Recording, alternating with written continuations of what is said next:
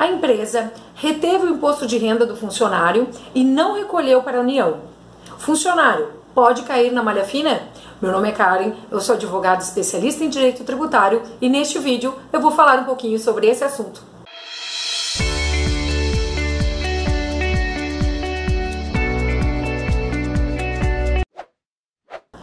Empresa, ela tem a responsabilidade tributária de reter o imposto de renda do funcionário e prestar informações corretas para a Receita Federal. Mas ainda é o funcionário que é o contribuinte, ou seja, aquele que tem a relação direta com o fato que deu a incidência ao imposto de renda, ou seja, o recebimento de receitas tributáveis. Infelizmente, a falta do recolhimento do imposto de renda pela empresa assim como a prestação de informações de forma incompleta ou equivocadas, somente são conhecidas pelo funcionário, aí de forma mais comum, quando ele cai num procedimento de malha fina. A Receita Federal, ela é capaz, tem a competência de cruzar informações prestadas pelo empregador e pelo empregado.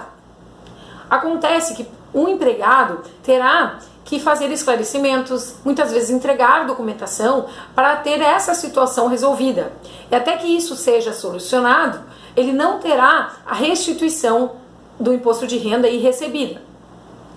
A empresa terá que arcar com o imposto devido, multas e juros, conforme o parecer da Receita Federal.